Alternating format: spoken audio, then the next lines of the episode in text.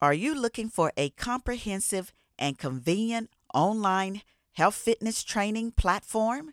Look no further than Vicki Doe Fitness Academy.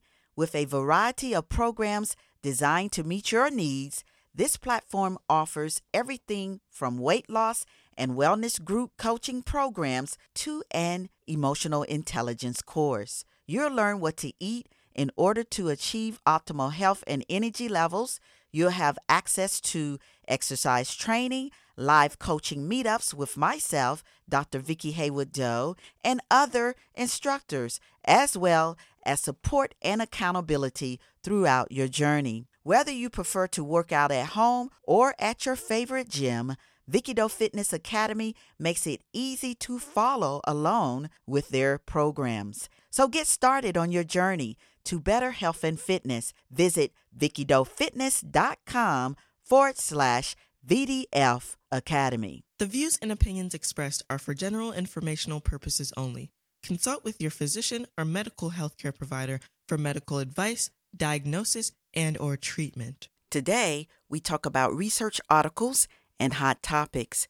Our topic today is What's New? Hot Topics number 92. Beauticians and hairdressers may be at greater risk for ovarian cancer. Researchers identify certain chemicals used in these jobs that are associated with higher ovarian cancer risk.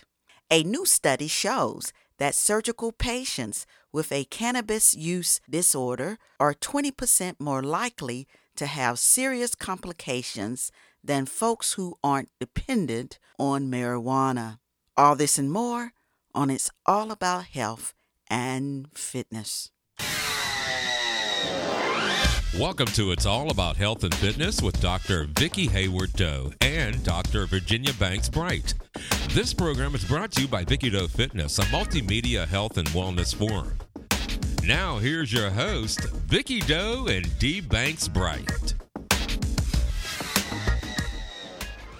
I'm Dr. Vicki Haywood Doe, and with me is the one and only Dr. Virginia D. Banks. So, how are you, my friend? I'm doing excellently. How are you? How I are am you? fine. Yes, indeed. Yeah. I am getting used to the summer, getting used to I know. I passed by your house this morning. I'm always peeking and looking and seeing what your landscape is doing. What what you got? What you do? What can I do to what you did? what Yeah. she doing? What the doe doing? That what are the does doing down there? well, yeah, we doing a little shopping, shopping, shopping. Yeah, it looked nice. and getting the flowers and stuff going on. So yeah. yeah. that's what we doing, and just enjoying the weather while we can because it is. You know, we're in July. You know, once August hit, it's it's uh, smooth sailing out of the year. We well, look I was around. saying to somebody today that you might as well just say that summer is really over because in Walmart I saw back to school stuff up on the uh Mm, back to school. already, Really, and it's still July. it's still July. Yeah, but that's how But today is July the what, 12th? Mhm. In three more days it'll be July the 15th. That's halfway. That's halfway. Yeah. That's it. It's interesting how when we talk to people and they say, "Yeah, girl, that was back in 2015," you be like, "What? That was eight years ago." When did we start? 2014? We started 2014 taping for the podcast show uh, in March, Wow. and wow. then we um, launched it with the website in June. Wow. So June years. 14, yeah. So yeah, isn't that crazy? And we still at it, and and and we we're growing by the minute. Yeah, definitely. We have to do something for our 10th anniversary. Yes, we will. Maybe go somewhere and Yeah. and do a maybe podcast. Have a, have a destination podcast. Yes, and go somewhere and do the podcast and invite friends to. That'll be fun. Wouldn't that be fun? Yeah. Let's think about doing that. yeah, Yeah. let's do that. Yes, that sounds great. That'll be fun. But yes, here we are once again. We are here, and today we talk about research articles and hot topics that we think are worth looking at and talking about. And our topic today is What's New? Hot Topics number 92. Now, beauticians and hairdressers may be at higher odds for ovarian cancer. Researchers identified a number of chemicals used in these jobs that are associated with higher ovarian cancer risk. Now, guess what? A new study it shows that surgical patients with a cannabis use disorder, smoking a little bit too much we weed, you know what I mean, are 20% more likely to have serious complications than folks who aren't dependent on marijuana. And this is when they are in surgery. So who knew, you know?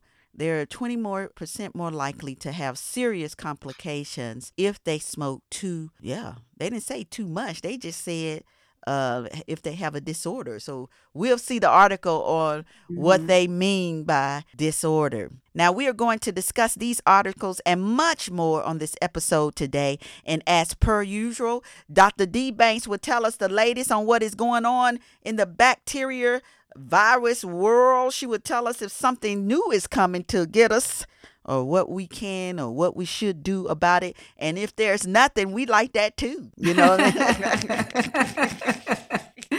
you know, we oh. we love it when you say there's nothing for us to look out for. oh, good. Maybe I can breathe on somebody today. But that's what we're going to do. And we're going to talk about all of this and more on this episode of It's All About Health and Fitness. So stay tuned. So, what do you say about that, Dee? Yeah, you know, every morning I wake up and I'm thinking, I, I laugh at thinking about you. What's coming to get us this morning? I know, right? It's always Oh, something. funny. You know, if it wasn't truly. if it wasn't the virus itself, it was the chemicals that blew up in in, in, in East Yeah. Palestine. Then it's burning fire and stuff in Canada. It's it's just always, something. something, something coming to get us. coming to get us. All right. Well, folks, make sure you subscribe. Make sure you subscribe to this podcast. It's all about health and fitness. Vicki Doe Fitness on Apple Podcast, Stitcher, Spotify, or on any of the platforms that you listen to your podcast.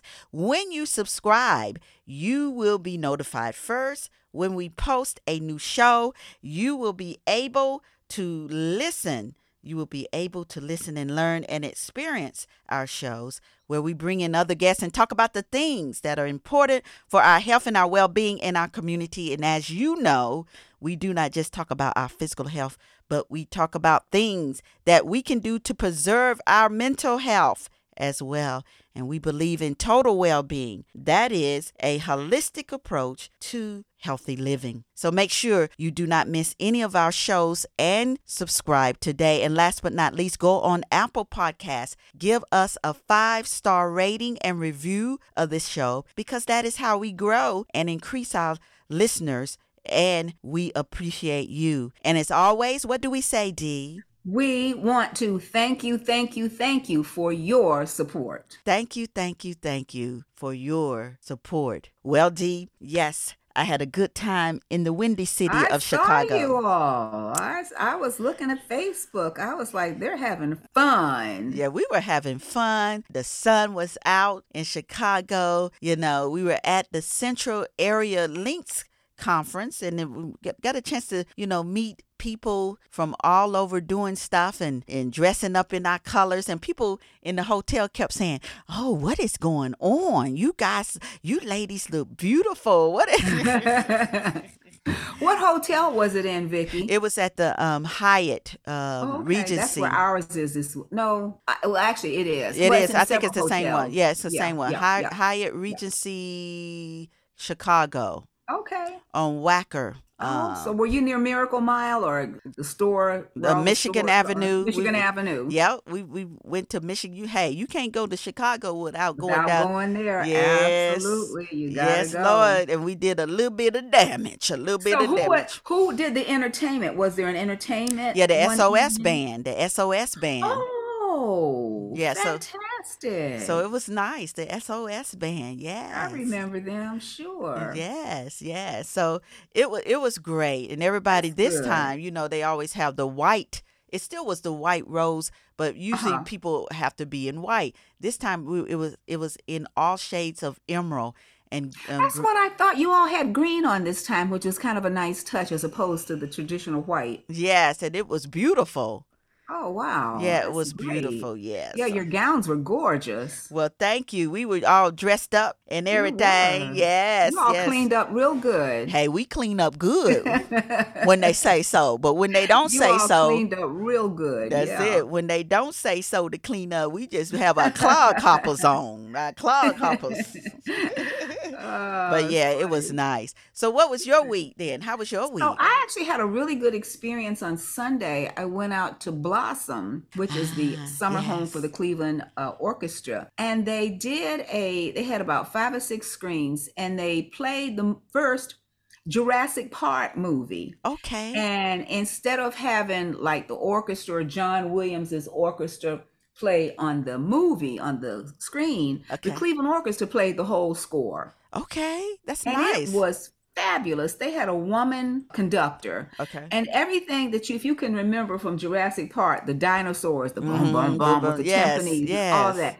Cleveland Orchestra did it, and you know, and people, and it was packed, and people were saying, uh, many of us who go out there a lot, Mhm. this was probably one of the best blossom shows that any of us has ever seen. I mean, we go back to the '70s with, you know, Earth, Wind, and Fire, and Yes. Elton John, Yes. you know the classical pieces but i don't know there was just something about this that was just really good solid fun Okay. so yeah that's what i did yeah That's Jurassic, nice. and i think really jurassic park the first one was the best one anyway yes. Oh yeah, so I know. good. And Yeah, then that was that you know every time every time they do uh sequence though, it kind of you know the storyline gets weak and weak, not doesn't the it? same. Yeah, it's not No, the that same. that cast that they had the first cast laura dern jeff goldblum sam neill hmm and samuel l jackson, Jackson, that's yes. where people forgot that's where he got his start Yes. when he said hold on to your butts That's it. that was his that was his great line you know he did that movie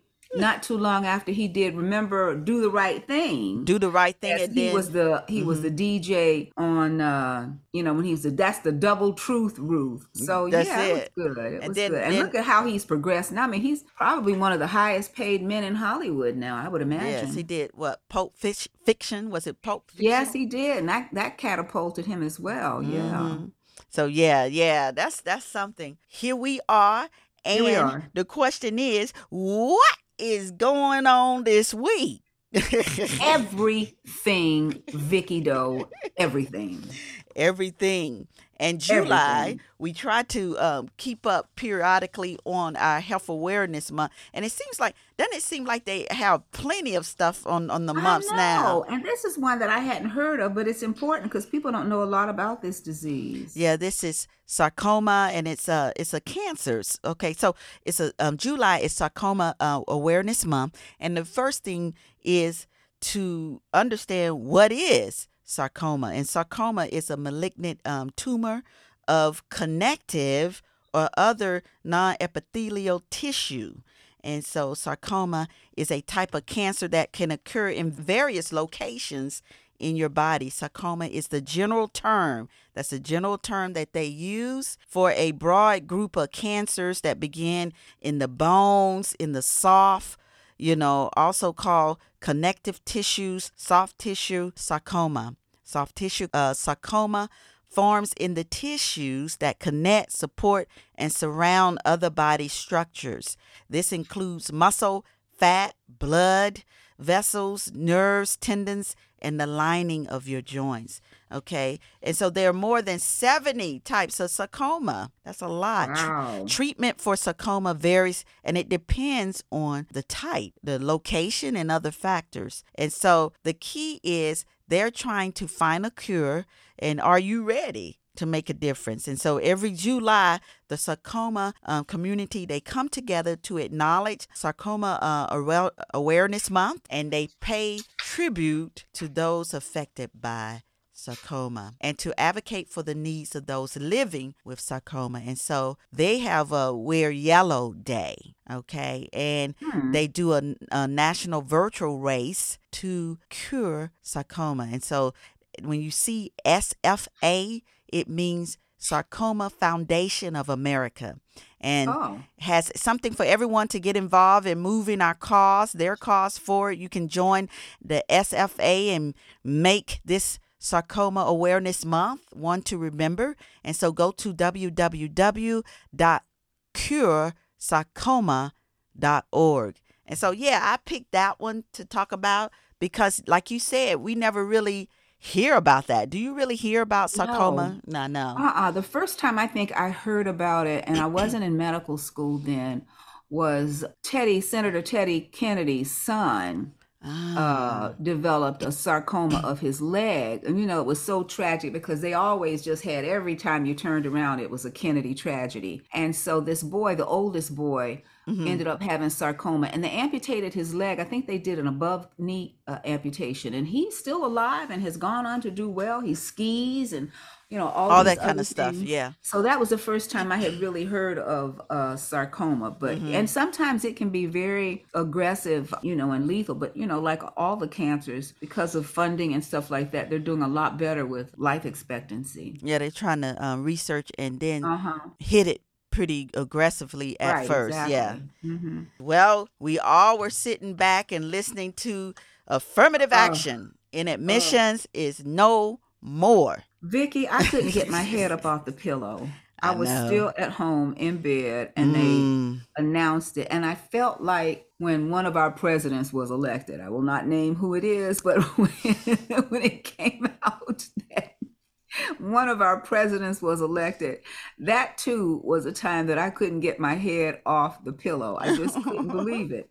So the Supreme Court strikes down, and it's kind of like we all expected it, but it's another thing when it's reality. Mm-hmm. Supreme Court strikes down college affirmative action programs. The new ruling is the culmination of decades of effort to end the consideration of race in admissions. Mm. The Supreme Court on Thursday I guess it was last Thursday, struck down uh-huh. affirmative action programs at the University of North Carolina and Harvard in a major victory for conservative activists, ending the systemic consideration of race in the admissions process. The court ruled that both programs violate the Equal Protection Clause of the Constitution and are therefore unlawful. The vote was 6 3 in the UNC case and 6 2 in the Harvard case, in which liberal Justice Ketanji Brown Jackson was recused because she went to Harvard. Mm-hmm. The decision was hailed by prominent conservatives who say the Constitution should be colorblind, with former President Donald Trump calling it a great day for America. Liberals, however, condemned the ruling, saying affirmative action is a key tool for remedying historic race discrimination. It wasn't perfect, but there is no doubt that it helped offer new ladders of opportunity for those who, throughout our history, have too often been denied a chance to show how fast they can climb, said Michelle Obama, the first black First Lady. President Joe Biden called the decision a severe disappointment, adding that his administration would provide guidance on how colleges could maintain diversity without violating the ruling. The court effectively overturned the 2003 ruling Grutter versus Bollinger, in which it said race could be considered as a factor in the admissions process because universities had a compelling interest in maintaining diverse campuses. In doing so, the court strapped decades of precedent, including a ruling dating to 1978 that upheld a limited consideration of race in university admissions to combat that was the famous Bakke case from mm-hmm. uh, one of the schools in California mm-hmm. that upheld a limited consideration of race in university admissions to combat historic discrimination against black people and other minority groups. In majority in majority opinion, Chief Justice John Roberts did not explicitly say the former precedents were overruled, but in a concurring opinion, conservative justice. Mm.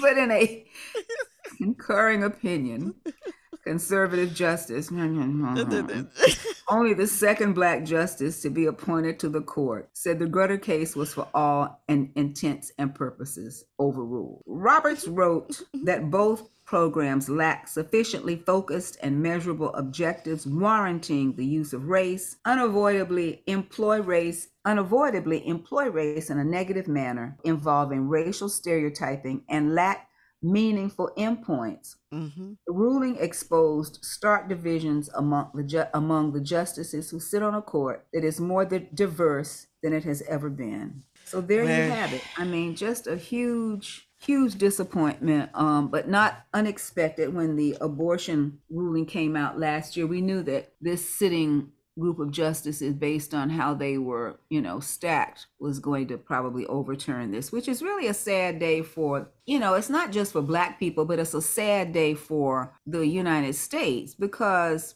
you know, you get I don't know, when I was growing up, I didn't know any Asian people. I knew one Jewish girl in my class because in North Carolina, you only had mm-hmm. Protestants, you know, no. Okay. I mean, really, you didn't have a lot of you didn't have a lot of ethnic groups. You had none. Okay. Okay. And it was wasn't until I went to college that I met people from all nationalities and groups, and you know, everybody has their stereotypes about this, that, and the other, whatever, whatever, you know, race, religion, hair, color eyes, whatever.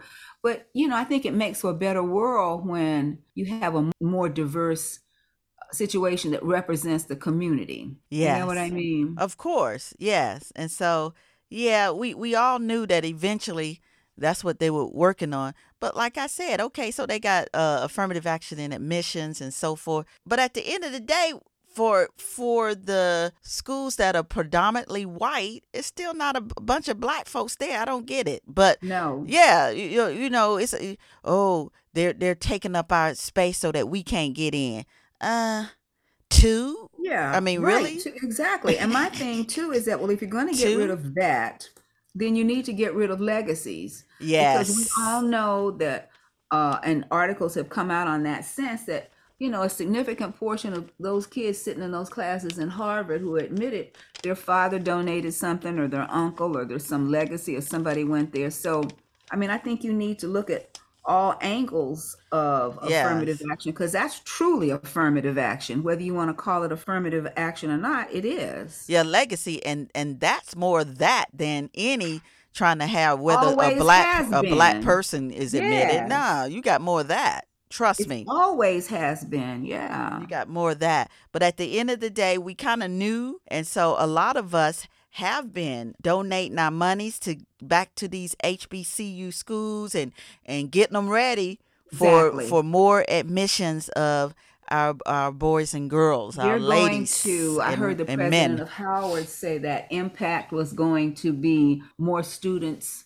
are going to be going to HBCUs. The problem is mm-hmm. that because of underfunding, yes, they don't have the resources mm-hmm. to do a separate but equal kind of situation. Mm-hmm. You know, there's no way that some of these schools can gear up from a resource standpoint in six or seven months or even a year to compete for some of the programs that are offered at the majority colleges and universities. So, mm-hmm. you know, I say like Barkley donated a million dollars. I can't remember. I want to say Jackson State or one of the HBCUs. Okay. You know, this is an opportunity for i mean he also donated some money to auburn which is his school and he was hoping that it could be used for you know african americans but that's out but he donated a million dollars to i think it was jackson state and so i think that a lot of the athletes mm-hmm. and people who have benefited from going to the hbcus and those of us who didn't go to a hbcu who realize that now those are the schools that are going to have to take up the slack they're going to have to take up the slack put, put some funding put some we got to put some funding schools. in these schools yeah. that's it that's it. And so, hey, maybe, you know, sometime we got to look at the silver lining. Maybe that will help us to really start focusing on our stuff and putting exactly. our money back because we we always complain about how you know uh folks be complaining oh well this school doesn't have that yeah, right. you went to it. Did you have you we given won't back? mention a school, but I remember you had a certain situation with a situation. With the situation, with the situation. You had a situation with, with the, the situation. situation. that will go unnamed, but I just remember you had a situation with a situation. That's it. Now, come on with it. That's it. But that's funny. Yeah. But yeah, we we have to really you know, a lot of things that uh, we fought for, things are changing. But that doesn't have to always be a bad thing. That helps us to really focus and we we have we have um a lot more money now. We have more we we're more educated now. All yes. of that kind of stuff. Yeah. So look at a Tyler Perry. I mean, who? Thank knew? you. Look at a thank Tyler you. Perry. Thank you. So yeah, let's really focus on building uh, what we do have and not let it, it go. Is, it's kind of like my mantra when God closes one door, he opens up 15. There it so is. This may be now the God closing one door, but he's going to open up 15 that'll maybe even be better than this affirmative action thing. Yeah. So let's keep it moving, right? Keep Let, it moving. Keep period. it moving. Period. That's it. All right. So what's the next thing? Oh, we were looking at this young man. We we always were wondering, well, when are we gonna have an American that can compete in the Wimbledon and in these um, um Grand Slams? Yeah. So, so we got this guy, yeah. Christopher. He's from Atlanta. What is it? Eubanks. Yes. Okay, let me see trained about at, trained at Georgia Tech. Georgia Tech he, uh, came from Georgia Tech, and um, he the early part of the year. I mean, this this Wimbledon season, he came out. He gave some interviews. Very interesting young man, really enthusiastic. You know, was talking about his game and stuff. And I think when I was listening to the game today, uh, mm-hmm. McEnroe, you know, who yes. McEnroe doesn't like a lot of people, but he yes. was so enthusiastic about this young man. And I guess he's tried to qualify four different times and lost, and you know, mm-hmm. now he mm-hmm. made it to the quarterfinals finals. Mm-hmm. And he um was playing Medvedev today, who was a you know pretty seasoned. He's number three. Yeah, he's pretty seasoned. Yeah, he's pretty seasoned. He's mm-hmm. 27 also, mm-hmm. and it was a slugfest. I watched it uh, at least the end. I didn't watch the whole thing, but I definitely watched the end. Uh-huh. So today he's surrendering a chance to advance to his first career Grand Slam semifinal at Wimbledon. Six one six four six six one six four six seven one six. Mm-hmm. Eubanks wilted in the fifth set after earning a chance to finish the mat in a fourth set tiebreaker. The six foot seven Atlanta native is making just his ninth major appearance and has won only one title on the ATP tour. Mm-hmm. Previously, his best performance at a slam was the second round, which came at last year's U.S. Open and Australian Open this year. Eubanks, whose powerful serve is rated as one of the best on tour, dispatched Stefanos, how do you pronounce that, Tsitsipas on Monday in a five-set thriller in a match that launched his unlikely Wimbledon run into the mainstream. I feel like I'm living a dream right now, Eubanks said in his post match encore interview after the victory over Tsitsipas. This is absolutely insane. The American rose to a career high, or number 43 rank, following his first ATP title at a grass court tournament in Mallorca, Spain, heading into Wimbledon. Despite Eubanks' untimely defeat, it appears in the that the, it appears the United States could have another promising contender on tour, mm-hmm. following losses by higher ranked countrymen Francis Tiafoe, Taylor Fritz, and Sebastian Korda at Wimbledon. The last time an American competed in Wimbledon finals was 2009. Remember Andy Roddick? Yes. Oh my he God. Federer. Yeah. After that match, he was done. Andy Roddick. But you know, it lasts. American. Remember, it lasts for. Um, that the slugfest one that lasted like seven, hours? eight hours. I mean, it was long. He, he was done. He was done. He was done. You know, Federer was was famous for those hour long. You go eat lunch, breakfast, and come back and they're still playing tennis. He was famous for that. Yes, he was. But go ahead. Um, but the last time an American won Wimbledon was Pete Sampras in 2000. Remember him? Yes, he was good too. Oh my God. Good. With his quarterfinal berth, Eubanks was guaranteed at least 430,000 in prize money. He had previously made 1.8 million in singles and doubles combined throughout his entire career. Eubanks' signature serve and impressive net game floundered in the fifth set after he had previously hit a barrage of volleys to the surprise of Medvedev. Medvedev dominated. I saw him let Medvedev last year when we went to the U, to the U.S. Open. When okay. We saw, um, Serena. Serena. Okay. Okay. Yeah, Medvedev dominated on his serve in the final set, using a crucial break of Eubanks' serve in the first game to take control of the match. The Russian will advance to play Carlos Alcaraz. Okay, that's gonna be or a Holger Rune. Mm. Medvedev advances to play either Alcaraz oh, or to play either one of those in the, in the semifinal. semifinal. So we know also now Djokovic is in the semifinals. Yes, he is. But and, yes, he is. But he never. Man, it's hard to beat him, Djokovic. What can you say? I know. But yeah, at least at least we got someone. Um, Tiafoe, he he got out early, didn't he? Yeah, Tiafoe didn't really stay on very long. He's he's got to kind of practice or step step his game up. I don't know what he was missing. I I didn't unfortunately watch his match, so I don't know what his you know Achilles heel kind of thing is. yeah, yeah. Is playing. And then of course Madison Keys is still playing. Venus got out very early. Yes, she I mean, did. we just don't have a lot of, you know, the the Slavic girls, these girls from Ukraine and mm-hmm. there's that Jabeur girl, she's from Tunisia. And I don't know what is it, Vicki? Are they not going down like they used to? Everybody used to move to Florida. Coco Gauff, she got out early. She sure did. Yeah. Remember Coco Gauff yes. got out early, and then Naomi Osaka was out because she just had a baby. Yeah, but it didn't seem like I don't know when I when I look at her story, it seemed like she really, she really, you know, she was just doing it for maybe somebody. Naomi Osaka. Yeah, it seems like she's I, not. I, I, I don't know whether she's going to come back. Now, I read yesterday when they were talking about how she had the baby. She was saying, "Oh, she couldn't wait to get back on the court." But I, I don't know. I don't see it. She doesn't seem, seem to have that. No, that drive. No, she doesn't Wasn't seem like that hungry. It. That's it. She doesn't seem like that to me. Mm-mm. Mm-mm. But we shall see, huh? We'll see. Yeah. We'll see. But yeah, I, it would be nice to have, you know, I don't know you know, when you watch that movie, like of King Richard and what he did with those girls and taking them to Florida and doing all the things that, you know, I, I don't, I just, I don't know. I don't know. I don't see any, I don't see a lot of people in the pipeline. No, I, I don't either. So we shall see. We shall we'll see. see. Mm-hmm. We'll see.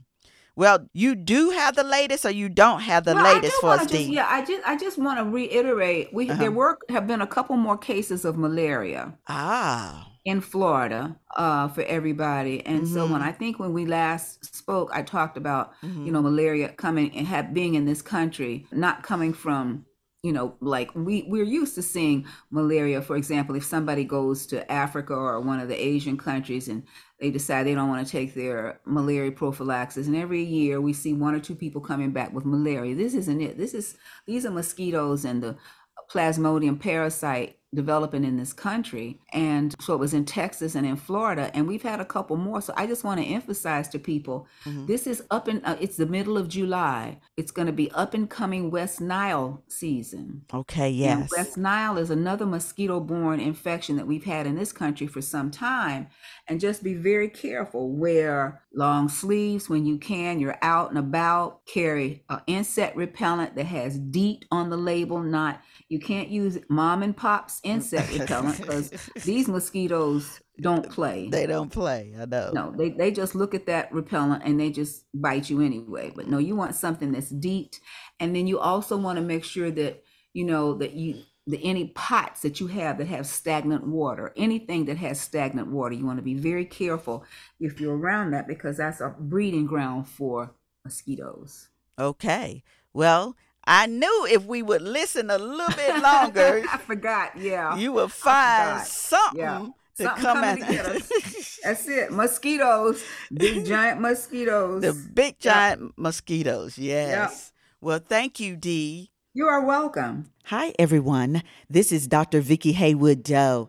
I just wanted to break in for a quick second and introduce to you the sponsor and creator of this show.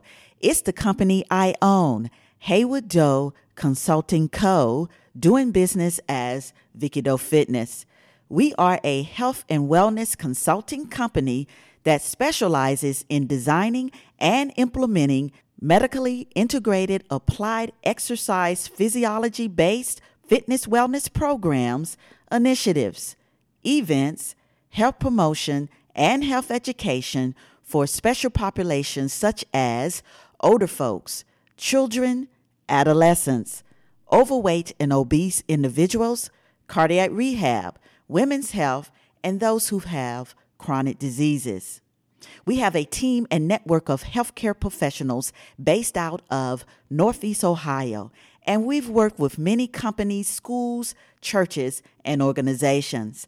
If your goal is to transform your life by taking a holistic approach to living a life of health and total well being, get in touch with us at info at VickiDoeFitness.com.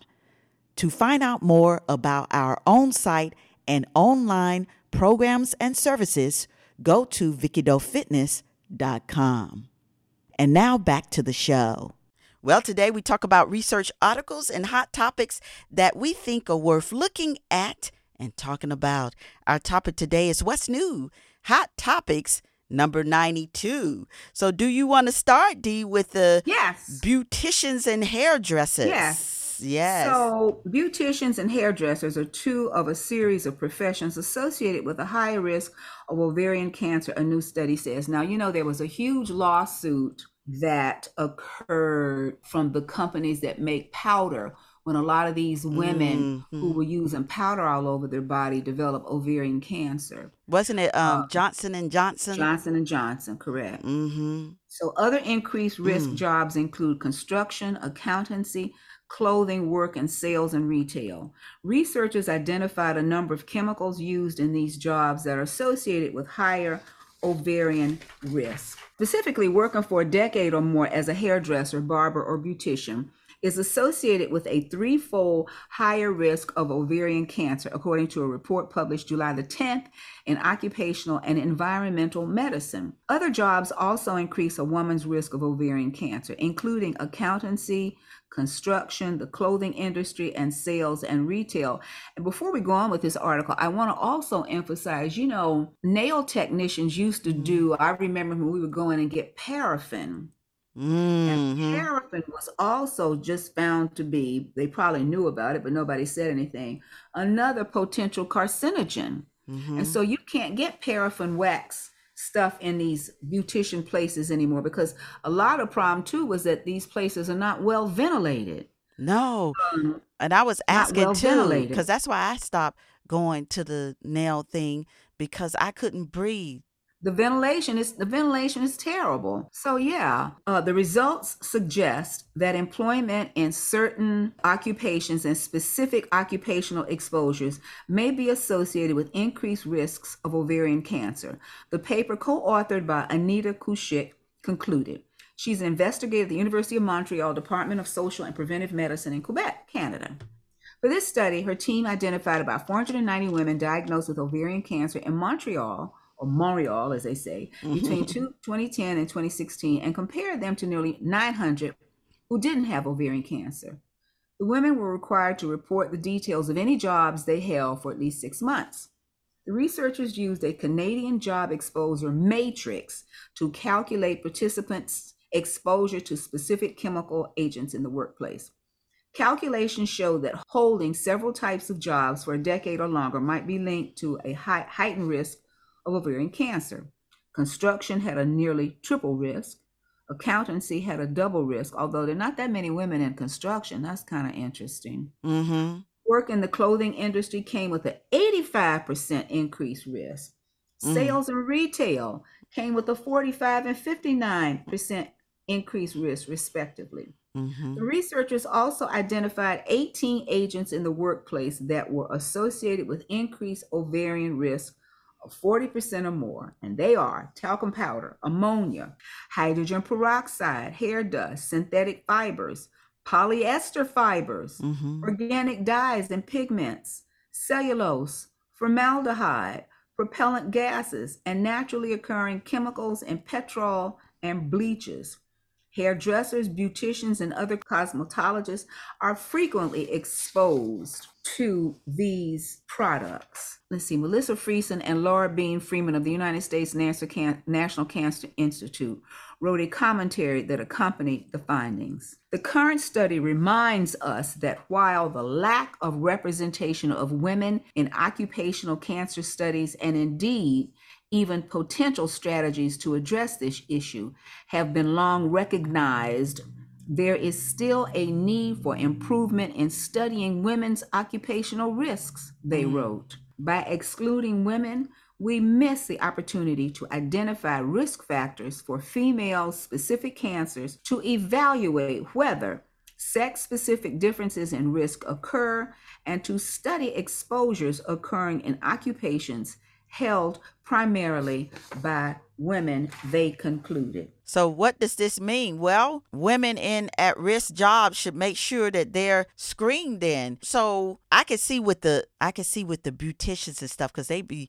breathing all that um, chemical when they be um, doing the hair too, the dyeing yes. and dyeing of Think the hair. About, the... and they don't have ventilation. You know, I mm. go to the mm. hairdresser and stuff, and you look around where are the vents? Where's the negative pressure? A lot of that stuff is recycling in those rooms with those young women. And a lot of those young women, young girls, I call them girls, uh-huh. could potentially have 25 years of exposure. Mm. You know, it's one thing to have an exposure every now and then. That's why I remember when Professor Al was, we were taking art class from him mm. at YSU, they were stricklers, the OSHA yes. come around and make sure that these those art department where we did painting, particularly oh, painting, yes, were well ventilated chemicals. because we use products like you know all those products to uh, that were n- number one combustible, but also had the propensity for causing all kinds of problems. So that's a big problem, you know, oh, huge oh, problem can I, be. I know. That's crazy, right? So yeah. Yeah.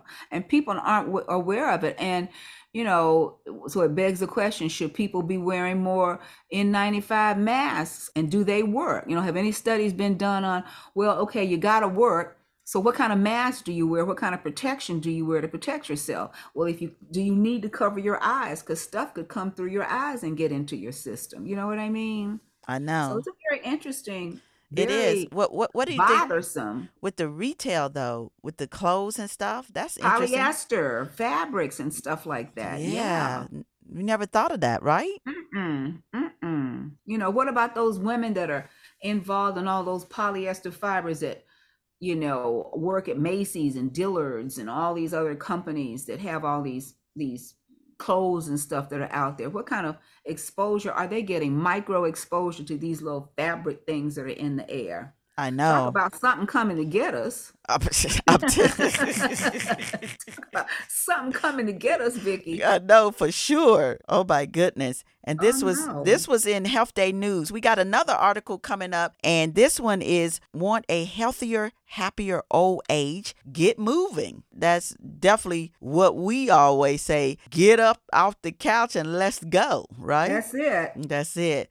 Well, the takeaways of this article is shifting to more sedentary habits after age 60 significantly hurts seniors' quality of life. A new study says the bottom line is that staying active keeps the body and mind healthy, but check with your doctor about any health concerns before investing in a pickleball paddle or a gym membership. The article goes on to say the couch potato life may not be a happy one.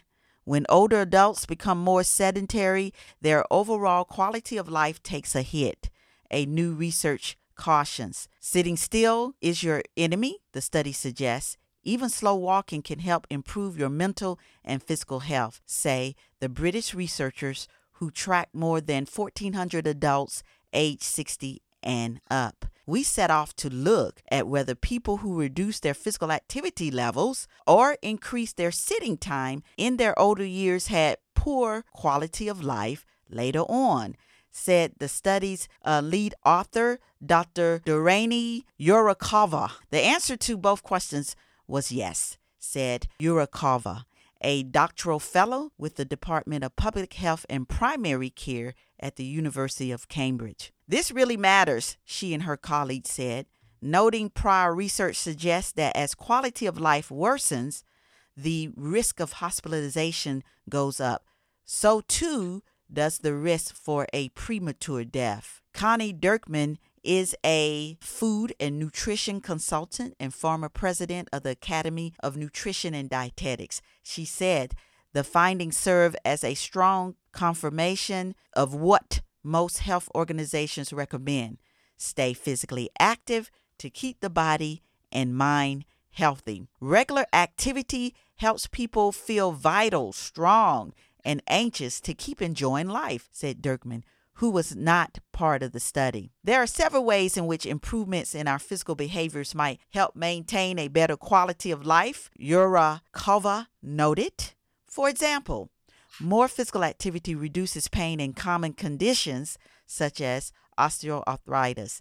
And we know that being more physically active improves muscle, muscle strength, which allows older adults to continue to care for themselves, she said. Similarly, depression and anxiety are linked to quality of life and can be improved by being more active and less sedentary. Yerrakalva added. Researchers zeroed in on 1,433 English adults who originally enrolled in a cancer study. They tracked activity um, routines and evaluated quality of life, including the ability to move about, to take care of oneself, and to engage in basic everyday activities. They also noted overall pain levels of mood and mood. Guidelines in the Uni- United States and United Kingdom recommend that adults clock at least 150 minutes of moderately intense activity a week. Activity levels and health assessments were conducted at the time of enrollment at some point between 2006 and 2011. To measure activity, participants wore accelerometers on their hip for one week. Quality of life was assessed on the basis of a 0 to 1 score, with 0 signifying the worst and 1 indicating the best. Similar evaluations were conducted six years later, on average.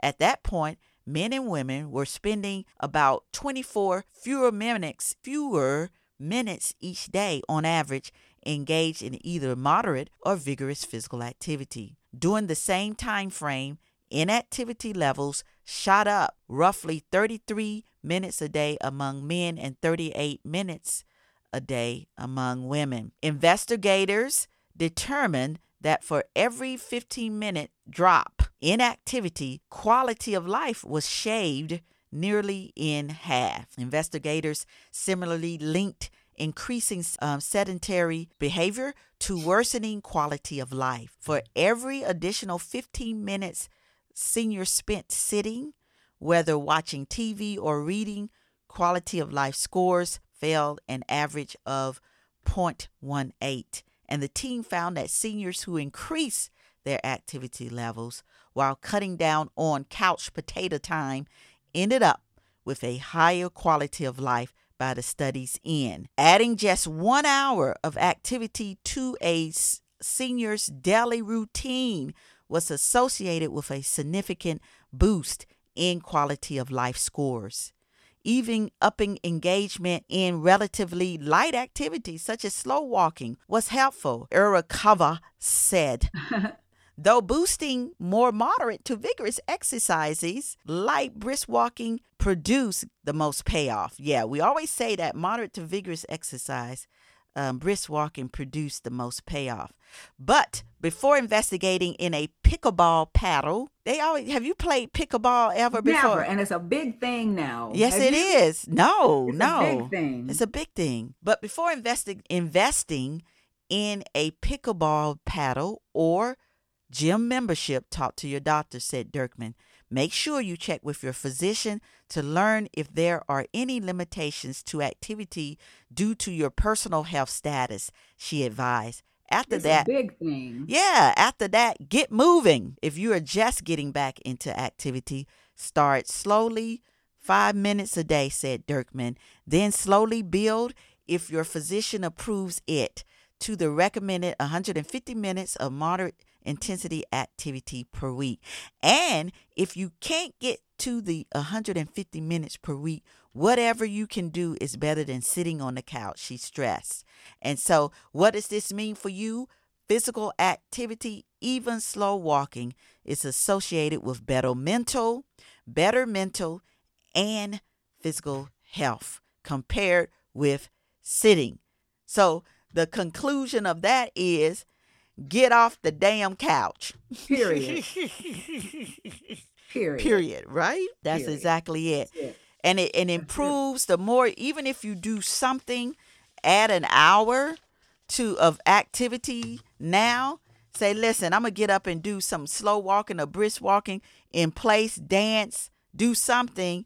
Mm. Adding that hour will add on quality of life. Yeah, for later on in life, right? Was that an hour per per day? Yes, adding adding well, adding an hour per day per day to what you doing now. Right. You know, because because they're assuming that most people aren't, you know, are sedentary. Yes. So there it is. And that would probably be a good assumption. That'll be a good assumption, right? Pretty good. So if you yep. just add an hour a you day, an hour, that means you would be at least getting up and going to the mailbox down the road, doing something, yes. walking around the park at least. Yeah, getting off times. the couch. Yeah, yeah, yeah, getting off the couch. Yeah. Yes, indeed. Well, our last article it says what strong marijuana yeah. habit could raise arts for complications during surgery. So go ahead, yeah, this is interesting. Um, surgical patients with a cannabis use disorder are 20%. And you know, this is important because medical marijuana is increasing mm-hmm. in its use you know, people are running around with these medical cards now and using marijuana for their, their I think there are about 30 indications now for using marijuana. Mm-hmm. And so this is an important study. Surgical patients with a cannabis use disorder 20% more likely to have serious complications than folks who aren't dependent on marijuana, a new study says. Those complications include high risk of stroke, blood clots, and respiratory failure the study can only show an association between cannabis dependency and surgical complications, not causation. People with a cannabis use disorder are 20% more likely to have serious complications such as stroke or blood clots after a major operation than patients who aren't dependent on marijuana, researchers say. It turned out to be not a huge effect, but significant enough to where patients need to pay attention to their cannabis use, said lead researcher Paul Potnuri. He's an assistant professor of Department of Anesthesia, Anesthesiology, Critical Care, and Pain Medicine at University of Texas McGovern Medical School in Houston. Doctors need to know how much cannabis patients are using and how often, and if it's heavy use or overuse that can have negative impacts, Potnuri said. The study defines cannabis use disorder as continued excessive use of marijuana, even when it's causing health and social problems or interfering with work. In 2021, over 16 million Americans had a cannabis use disorder, according to the United States National Institute on Drug Abuse. This study can't prove that marijuana is responsible for complications after surgery, only that there appears to be an association, Potnuri said. The association may have a biological base, he noted, the psychoactive substance in cannabis, THC, can cause blood vessels to spasm, which can lead to heart attacks or strokes. THC can also suppress the immune system, Potnuri added. Whether patients should stop using marijuana before major elective surgery to avoid complications isn't known, he said. Well, if I was reading this article and I was using a bunch of it, I would stop it, wouldn't you, Vicki? Yeah, I'm telling you, I know. This is guessing, but it's probably going to turn out to be like smoking tobacco, where it's better if you stop using it heavily, especially before surgery, Potnuri said. Mm. It seems to have enough of an impact where we need to pay attention to it. In January, the American Society of Regional Anesthesia and Pain Medicine released guidelines for screening all patients for cannabis use before surgery. Patients should be informed of the increased risk of adverse outcomes, the society says. Before surgery, anesthesiologists should ask patients if they use cannabis whether medicinally or recreationally, and be prepared to possibly change the anesthesia or delay the procedure in certain situations, said Dr. Samir Nowrouzi, senior author on uh, senior author of this study. The investigators found that patients with cannabis use disorder had higher risk of heart attack, stroke, kidney problems, respiratory failure, blood clots, hospital acquired ooh, hospital acquired infections, and additional surgical procedures related to complications. The rate of complications was about 8% for this group, roughly versus roughly 7% for patients without cannabis use disorder. As a result, their hospital stays cost more, the findings showed. These extra costs were due to treatments and medications used to deal with surgical complications, Potnuri noted. Not everyone agrees with Potnuri's conclusions, however.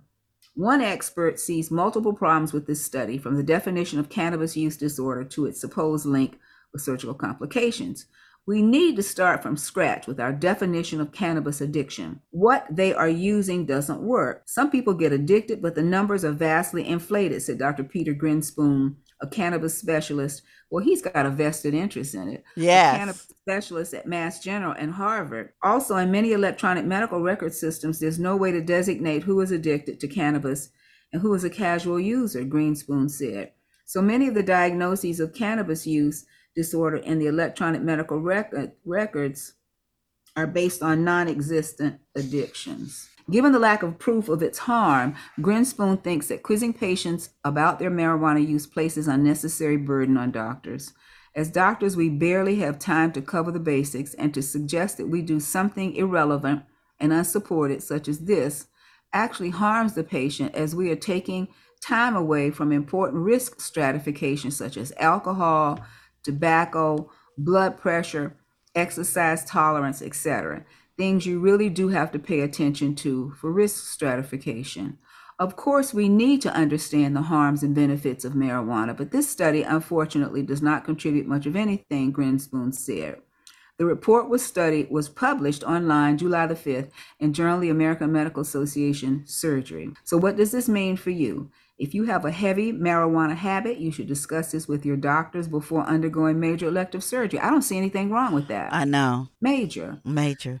So yeah, because look more, at all that stuff. Look at all that stuff it causes and complications. Yeah. Blood right. clots and, and stuff. Marijuana today, you know, people buy it from stores, but they also buy it on the streets, and you don't know what a lot of that stuff is mixed with or laced with or how it's grown or what kind of pesticides or products or all the stuff associated with it. So, you know, you're not talking about a necessarily a pure product in some situations. Mm. So for more on marijuana, head to the United States National Institute of Drug Abuse uh, for more information. So yeah, mm. um, I thought it's an important study. I mean, yeah, I mean, you know, it's not the greatest study in the world, but it certainly bears watching because I mean, you are using a substance that, you know, can have side effects, can have, you know, and, and whether there's a definite causal relation with strokes and so forth. Maybe it's kind of like the early findings of where there's smoke, there's fire. A lot more people are using marijuana now than ever. Yes. Because it's it's so free. So I would like to see this study in five years. Where I know. We?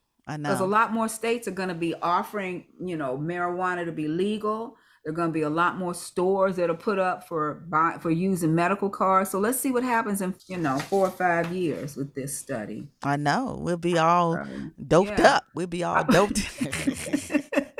that we won't know about the study. won't, even, won't even care. That's funny. yes, but yeah, you know, hey, with with everything. I'm sure that it get to that too. You know, well, that yeah. that just because something is is uh, feel good, you still got to know when to leave it you alone do. or yeah. just a little. And it is a foreign substance going into your body. Let's right. Just, just like and and it affects people differently. It you know what I'm saying? Everybody differently. Correct. That's it. Well, Dee, this has been a nice yeah, we uh, covered show. a lot of ground. We, we sure did. ground. Yeah. And so this ends our show. And so, do you have some tips for us? Yeah. Well, I just would like to recap the articles that we went over today. And occupations that can possibly lend themselves to the development of ovarian cancer. And we named several of them beauticians, hairdressers, construction workers, retail workers. So, you know, it's just you know, we, we are seeing an increase in cancer probably in the last 50, 60 years. And people wonder, you know, why? And like we were talking earlier, Johnson and Johnson had to pay this huge settlement for talcum powder and its association with ovarian cancer. So I just think, you know, people need to continue to watch. OSHA needs to be on top of it, maybe even a lot more, you know, and it's hard to track a lot of these, a lot of these mom and pop nail and beauty shop kind of places. It's hard to track all that stuff down, you know, a lot oh, of that I stuff know. is I know. underground.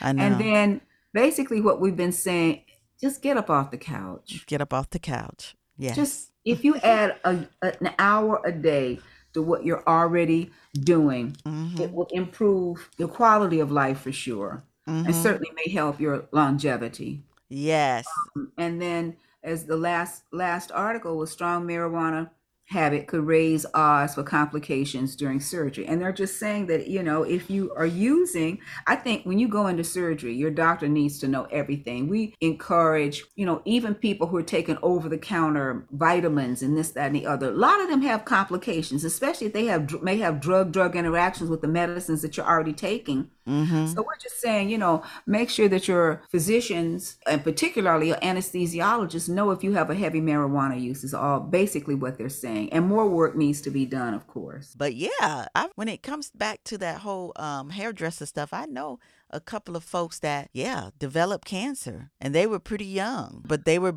you know beauticians for forever they started yeah. young. Mm-hmm. Yeah, I mean, uh, these girls have exposures for 10, 15, 20 years. And imagine inhaling all that stuff every day, those the dye products and the sprays, spraying yes. hair stuff and all that stuff, you know? Back to back, you know, all those yeah. people that they do hair all day. So back to back, ah. hours standing on their feet and letting that stuff just come right up into your nose. It can't be good, and and being absorbed through your skin and everything. Yeah, that's yeah. that's something. Can't be good. That's something. And like we said, yes, get up off the couch. We've always said that. It doesn't matter because all of this will add up for more quality of life as we age gracefully, right, Dee? Exactly. All right. And as always, for more information, go to our website, VickiDoeFitness.com. And remember, if you have any questions, comments, or just something to say, tweet us, email us, go on Facebook, and share with us your thoughts. You've been listening to It's All About Health and Fitness with Dr. Vicki Hayward Doe and Dr. Virginia Banks Bright. Vicki Doe is owner of Vicki Doe Fitness, a multimedia health and wellness forum, a place to discuss, learn, and participate in healthy living. You can get in touch with Vicki by email at info at VickiDoeFitness.com.